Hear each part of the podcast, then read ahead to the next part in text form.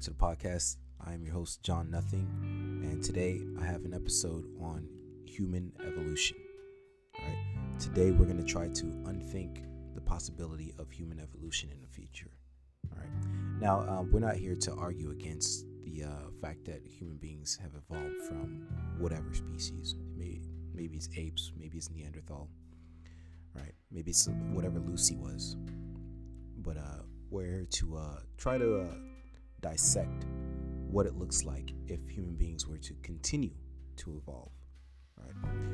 And uh, in order to do that, we may have to take another look at how we've evolved so far and what that looks like, you know, in terms of our future.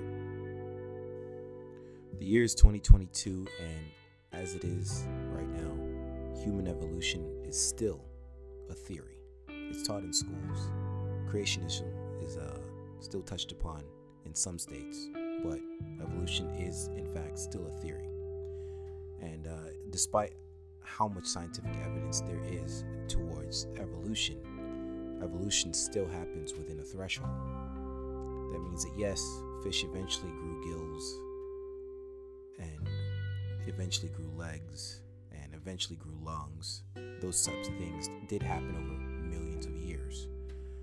But indeed, it took millions of years for even the slightest bit of evolution and the the results of millions of years of evolution is a separate species. And so when we take a look at those depictions of human beings evolving from apes, you know, you see the uh, the chimpanzee gradually becoming a, a bipedal organism, right?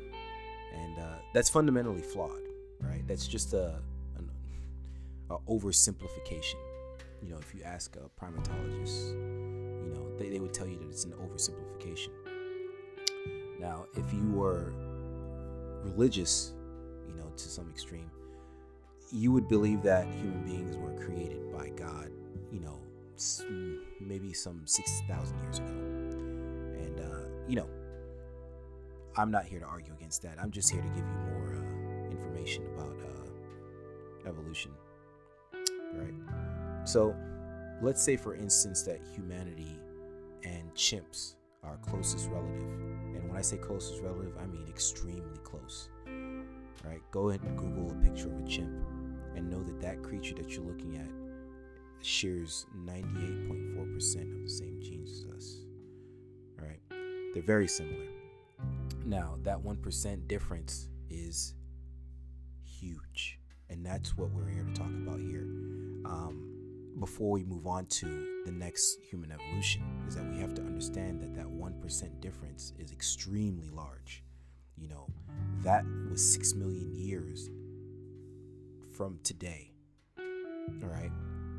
And you would think that if you jump back 6 million years and you walked beside a chimp and whatever human beings looked like back then, you know, that, based on those pictures that you've seen, you would say, oh, there probably weren't any humans back then. Whatever the chimp and human uh, ancestor was, that's what we'd be looking at. Well, that's not exactly the case because we don't know what the missing links are and we don't know if any of that is even true. If you walk back six million years and a chimp evolved, it would be a chimp today. Yeah. A chimp from six million years ago that walked through whatever happened on Earth six million years till today would be just an advanced version of the chimps from back then. And so that's what I mean by evolutionary, you know, depictions and your understanding of it is is way off the mark. All right. Um, you know, there's some animals that have more in common with us, you know, as far as the way that they act today than chimps do. You know, chimps have a lot of similarities as far as societal things. Right. When we talk about things like mating habits, sexuality, societal, um, you know, structure, um, the competitiveness that we see in humanity, it also exists in chimpanzees. You know, um, bonding over food also exists in chimpanzees. Now, for human beings, bonding over food significantly changed our outlook. It probably significantly changed our relatives also. You have to keep that in mind is that we have many other relatives, and they probably were more successful um, than us for a good period of time. And maybe the, the environment dictated that we were going to survive our particular uh, moment of crisis in history. All right. And uh, at the point in which human beings started to cook, things definitely took a turn for either the better or for the worse. I can't say, you know, for sure whether or not it's for the for the better or worse. All right, because we made ourselves vulnerable by cooking, extremely vulnerable. You know, you would, if you look at the structure of, an animal that that hunts, right? You know, you're talking about an animal that goes out, catches a kill, and they have to figure out how to get some part of that animal, if not the whole thing, back to where their you know family is, their pride or their pack or whatever. You know, if we took another species like say a, lion, for instance, you see the female lions go out and hunt, and you know they would immediately give it to the male lion and then after the male eats then the female eats and then so on and so forth. And then you have the scavengers that they have to keep away from the, the kill. You know even a powerful creature such as that which is at the top of its food chain struggled with hunting and you know preserving the food so that everybody could eat. And so imagine human beings you know in our conditions that we've lived in you know over the past six million years several ice ages you know several catastrophes and being relatively powerless compared to the uh, creatures around us we only had a few advantages you know um, compared to other creatures and those advantages weren't always you know the best for us you know if we're talking about you know living in, in an icy condition our advantages back then was stamina You know, we couldn't swim through ice water. we, we couldn't swim through ice water. We couldn't fly. We couldn't really climb trees because there weren't a lot of trees to climb. And even if we could, there were plenty of animals that could. You know, we were very much a cowardly species, and that kept us alive. Curious and cowardly kept us alive, which is completely the opposite today. But you know, that's what we faced back then. You know, and then all of a sudden, we say to ourselves, "Oh, let's kill an animal that's way larger than 10 of us, right? Even 10 of us wouldn't be able to move this creature. Let's take its meat. Let's dr- let's drag this, this back to wherever we got to go over ice and whatever and fend off, you know, creatures that could kill us instantly with one swipe. you know, and uh, leave a trail for the animal to find us too. And then light a fire. you know, with smoke coming out of this fire and and smells coming off this the smoke and you're just basically inviting danger. Cooking has definitely changed us. And that's why i say i can't say for better or for worse because it's a miracle that we're here you know. When you think about the fact that that smoke attracted you know um, species with giant teeth that could run 50 miles an hour that could climb trees that were way larger than our bears you know, creatures that um, look just like us, you know, whatever other species of human beings or, or human likes, you know, bipedal organisms that were around, you know, they would see the smoke and they would have, have to come after us. They got to take what they what they want, right? And uh, it may take, you know, ingenuity to uh, fend off those creatures at times. And you know, obviously, that's just the creatures that are apart from us. What about other human beings? You know, you'd have to fight off other human beings at some point. Creatures that are equally as smart as you, equally as cunning and as curious and as cowardly and desperate. All right, so cooking definitely changed us. And now the nutrients that the cooking provided us, obviously, that changed us physically. And I don't know too much about how much it changed us mentally, but we know that it changed, uh, you know, things like our jaw, things like our uh, nutrient intake, um, how long we keep food for. You know, that meant us surviving through winters. You know, drying food, cooking food, so on and so forth. That really helped us out to survive the worst of the worst the planet could offer. when we're talking about most of the North, North American continent being covered by ice, or, you know, that really helped us survive. You know, boats that we were able to build back then, if we were a boat building society, they couldn't take us very far because swells in the ocean are the same then as they are now 100 feet. Yeah, 100 foot swells. If you think about standing at the bottom of a, uh, standing on a highway and looking up at an overpass, you're looking at 17 feet. So, how tall would 100 feet be? Just to kind of give you a picture of an ocean swell and a baby boat like a like a kayak that carries human beings. So we've been through a lot. All right? And that changed us physically and that gave us some tools and that gave us some time to think about things. All right? And uh lo and behold, here we are in the future 2023. You know, 6 million years has passed. Chimps exist, human beings exist. But human beings have never been able to shed the animal that's within us, right? And that's important to look at whenever you talk about human beings evolving, you know, evolving in the future. All right. And if we were to say to ourselves that the next evolution that happens in human beings um, is for our benefit, then, you know, we have to also say to ourselves that, you know, the, uh, the downsides, you know, that we have to mitigate, you know, are they physical or mental? All right, because look at where we are in society. We've pushed back nature. You know, we've put, pushed back nature to the point where nature is actually, you know, corroding under our feet. So we have reached that level. There's no other species that's able to change the planet on our level. All right. So when we talk about human evolution, we have to say to ourselves, what does that look like as far as our species being on this planet. All right. And it's not a physical change, it has to be a mental one at this point.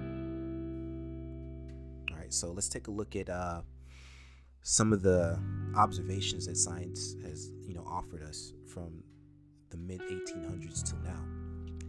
And uh, I say the mid 1800s because that was a pivotal point for human beings, you know, evolution, actually. you wouldn't think so, but it actually was because you know that's the thick of the human uh, industrial revolution. Right, it was railroads and steam engines and you know ships, iron ships, and circumnavigating the planet, discovering new species. You know, reaching poles that we haven't reached before. Um, that was the start of it. Right, and around those times, you know, let's say for instance the 1830s you know, we have Charles Darwin, you know, on an expedition, you know, to South America and Africa and wherever else that he went, and he stumbled across the Galapagos, and the Galapagos, the islands off, uh, I believe, Ecuador. He comes across species that he's never seen before that that just don't make any sense. All right. Now you you know about the turtle, you know, the giant tortoise that lives for a billion years, old decrepit species. Uh, but there are other things out there that he you know he probably came across that you probably would never even know about like say for instance um, you go out in your yard and you look at a caterpillar and you see that caterpillar just chowing down on a leaf and you know that eventually that caterpillar is going to cocoon itself and then turn into a butterfly crazy i know but you go to the tropics you go to the galapagos specifically and you see completely different things down there you see that same caterpillar not chowing down on leaves. You see it eating other caterpillars, other insects. It's a carnivorous creature. And then it cocoons itself and it turns into a butterfly. So, you know, the world is completely different down there. And so you have to ask yourself, why is it that this is the only place on the planet where this is happening? You know, so when he made his observations back then, he was seeing wild things that even we today have not even seen. And he was able to draw the conclusion that some of the evolutionary things that happen are gradual, and the changes in the planet caused them within a threshold. Right. Of course, we've bent and twisted and skewed that threshold very widely. You know, with the chimp to human being. You know, for instance, or or the chicken and the egg, and or or us looking at birds as dinosaurs. You know, that's a huge jump. you know, billions, you know, you know, millions of years we're looking at hundreds of millions of years in this case with you know chickens and dinosaurs. Um, and human beings only spanning six million of that, a minuscule six million. So you say to yourself, what, what does our human evo- evolution look like? I'm sorry, I can't talk today, guys. What does that look like over, let's say, the next few thousand years? All right. And remember that humanity, up until this point, you know, up until the 1800s, believed that gods came down and created human beings. For the majority of, of religions, that's what you're looking at. Abrahamic religions believe that God created everything, including human beings. And in the non Abrahamic religions believe that gods came down and some of them saw, you know, monkeys and modified them. Some of them saw, you know, that human beings were primitive and they made us modern. They they, they kept coming back and teaching us. But it's still the same story where, you know, there's an intervention uh, between uh, the gods and, and humans. You know, um, some of those stories go to the extreme. For instance, if you compare the story of God creating Adam and Eve to, let's say, another religion, which I'm not going to name, um, uh, where the gods are from another planet and their planet is failing because they've ruined their atmosphere. And the their solution to to saving their atmosphere or to uh, rekindling this, the the atmosphere on their planet is to introduce gold dust to its atmosphere to trap in heat. You know, some sort of uh, greenhouse effect to save their planet. And their planet has a strange orbit wherever it is. And so they go out seeking gold. And so they come across, you know, several planets, one of which is Earth. Um, and at first, they have these uh, creatures that they create and they send them down here to Earth to mine gold. And after a while, those creatures kind of, you know, rebel against us or rebel against those whatever gods.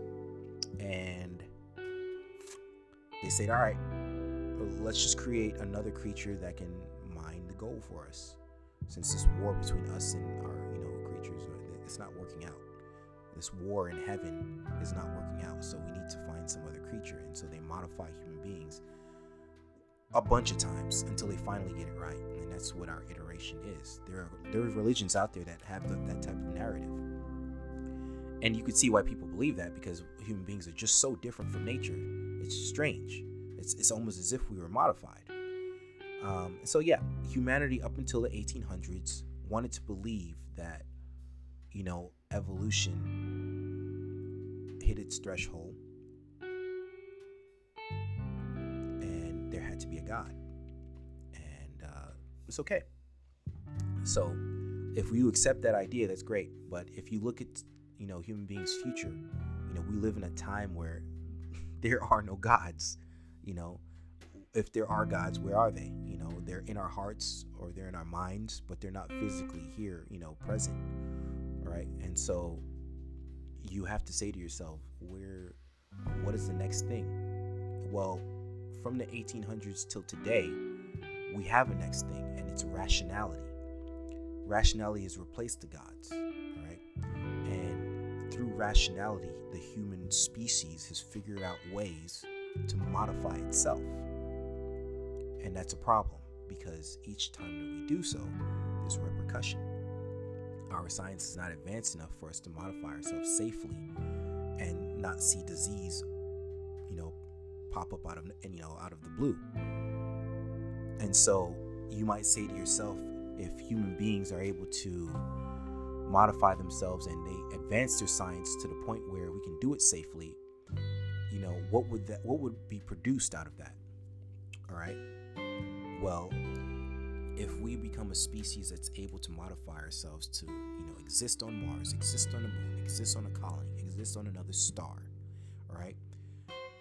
Are we saying to ourselves that we are modifying ourselves to exist on those places, but mentally we are still very much a product of this planet's nature? Are we dragging the nature from this planet to another place? Right? And that that's a huge factor in our evolution because our nature is that of survival. And if you look at that primal core, reasoning for our existence, survival and propagation, then it's always going to hit that wall where we destroy ourselves. You know, when we take on that that uh, that masculine mindset where we consume out of curiosity. You know, and so I would beg you to look to unthink that completely. All right, unthink the the idea of us traveling to stars and planets and so on and so forth as the next evolutionary step. Right, as an advancement and then let's rewind a bit. Right. Let's say, for instance, we are a human species that's born on another star system and it has a completely separate nature. All right. Let's imagine for a minute. Now, the nature of this this species um, does not evolve from survival because, let's say, for instance, it doesn't have a predatorial system. All right. And that changes the, the entire script you're talking about a species that has found a way to provide for itself, you know, without comp- competition or the, the spirit of competitiveness, you know, whether we're talking about mating or eating or whatever the, the basic needs are of the creature. That changes everything in, in that creature's outlook. And let's say that they evolve to be a sentient being, just like human beings the thoughts that come across that creature's mind aren't the same as a human being's. You know, you think about how to provide for yourself as soon as you wake up. It's the moment you make wake up every day. But if you evolve as a species that's never had to think about that, what would that look like? Well, that would actually look like a childlike species. A species that doesn't have to compete as much as human beings do would be very very much, you know, uh, childlike. You know, they, they would uh, be able to function the same way that we do, but the things that they strive for aren't necessarily out of uh, the same type of curiosities that we come from. Now, in comparison, that childlike species wouldn't necessarily be as uh, territorial. If you take out that territorial factor out of the equation, you have a species that can evolve at the same rate of technological advancement that human beings can. But they're not necessarily looking to the moon and the stars and the colonies that they can possibly build. They're not trying to explore the universe. Why would they need to? They wouldn't see that acquisition of new stars, new planets as a proper goal. That would be, you know, ridiculous to them. All right. Imagine human beings not wanting to go to the moon, not wanting to go to the stars, not wanting to go to Mars, right? And you would have a similar species. It would be foolish, you know, because I think we forget to think about the fact that we were made for this planet. And to acquire other planets, you know, would actually be kind of foolish. It, it wouldn't be a, a, the same type of species that would be able to survive on, on those, on those other environments. And that's why we talk about things like terraforming, you know, changing, you know, other environments to our liking. Changing an environment to your liking, like a cancer. All right. And so that ubermensch of a species, um, that overman of a species, right? It would it would be devoid of that, right? If we're talking about the next human evolution, you know, on a, on a mental plane at least. I'm sure that human beings will eventually attempt to breed these things out of us and fail. You know, to uh, remove the aggressive nature of human beings, the aggressive nature that was put in us, you know, by the planet itself.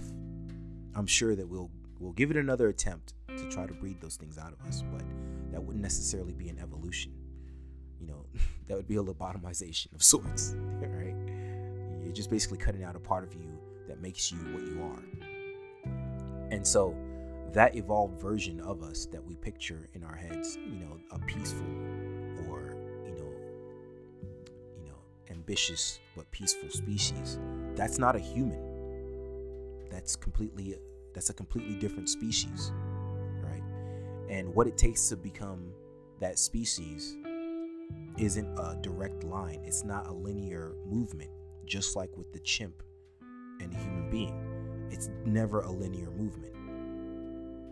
Remember, uh, if you go back six million years and you put that same chimp through its paces, it will still be a chimp, just a different, you know, variation of a chimp like we have today. And the same with human beings, is that we'll still be at heart human beings in the long run. We'll still be a species that destroys, just on a greater scale. We'll be a species that can destroy stars and planets and so on and so forth.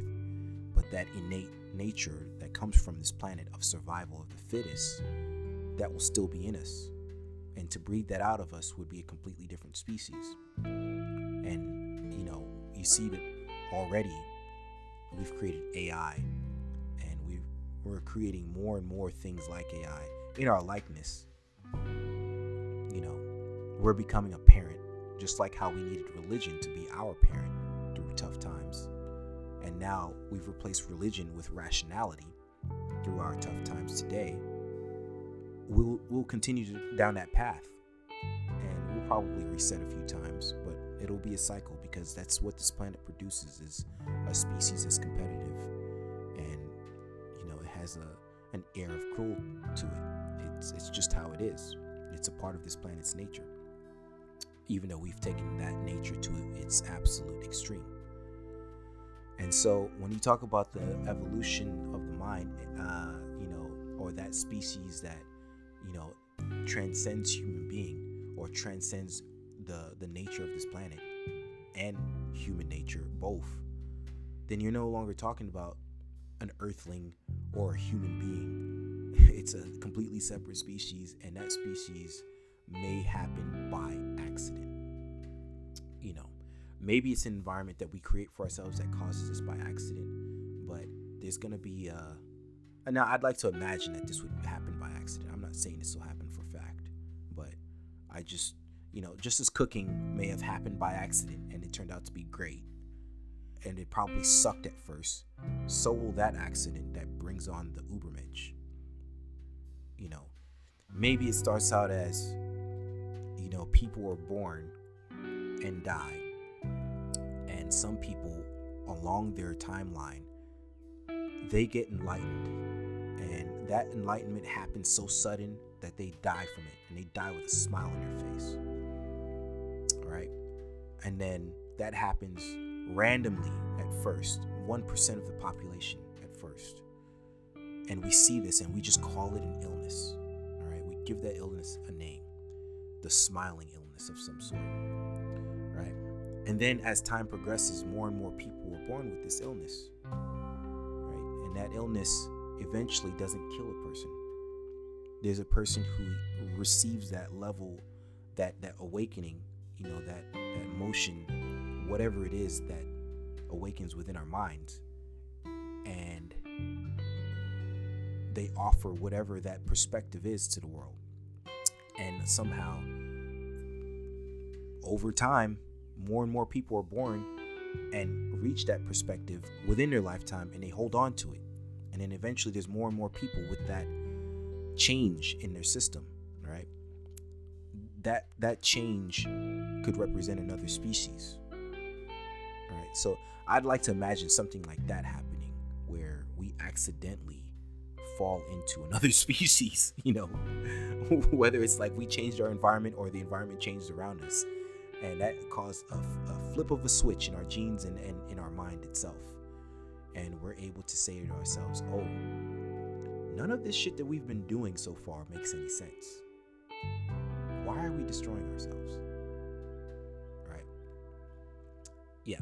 So the next human evolution might just happen by an astronaut going into space and a neutrino smashes into one of his genes and flips a switch and he just hits enlightenment. And we're like, whoa, this dude came back from space with some shit to tell us. you know, and we're like, what was that?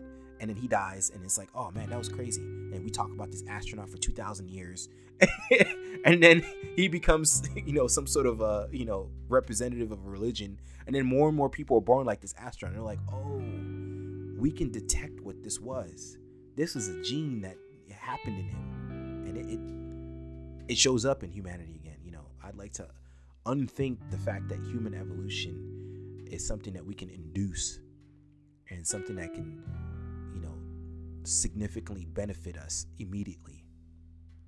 I would like to think that it's something that, uh, you know, if we're lucky, it happens. If we're lucky, and if it happens by accident and it happens to be a good thing, then that's great. You know, if it's not a good thing, it turns out to be some evil version of ourselves, then that's just fair. You know, and, and uh, that gives a, a fairness to evolution itself. It's like, yeah, evolution can produce some great things. You know, and let's say we take this idea of evolution off of our planet and it produces great things, great. If it produces bad things, great. you know, um, yeah. So, anyways, I just wanted you guys to uh, look at evolution from a different perspective. Is that you know a lot of times it's rolling a dice, and something could happen to us in the future that could very much be a roll of a dice, and we could change for the better. You know, but us inducing evolution, I don't think that's probably gonna produce produce uh, very good results. I don't know. Comment down below. Send me a voice message. You know, whatever it is that you do, tell me your perspective. You know, I'm sure there's some uh, primatologists out there that probably want to, you know, head on a stake, um, or for butchering, you know, Darwinism. Yeah, go ahead and send me a message. Uh, comment down below. Like if you like. Subscribe if you want to, and uh, check out my other episodes. Um, this is uh, in relation to my earlier episode on uh, aliens and why they haven't come to visit us. Go check that episode out. Um, I'm Jon Nothing, and this is Unthink.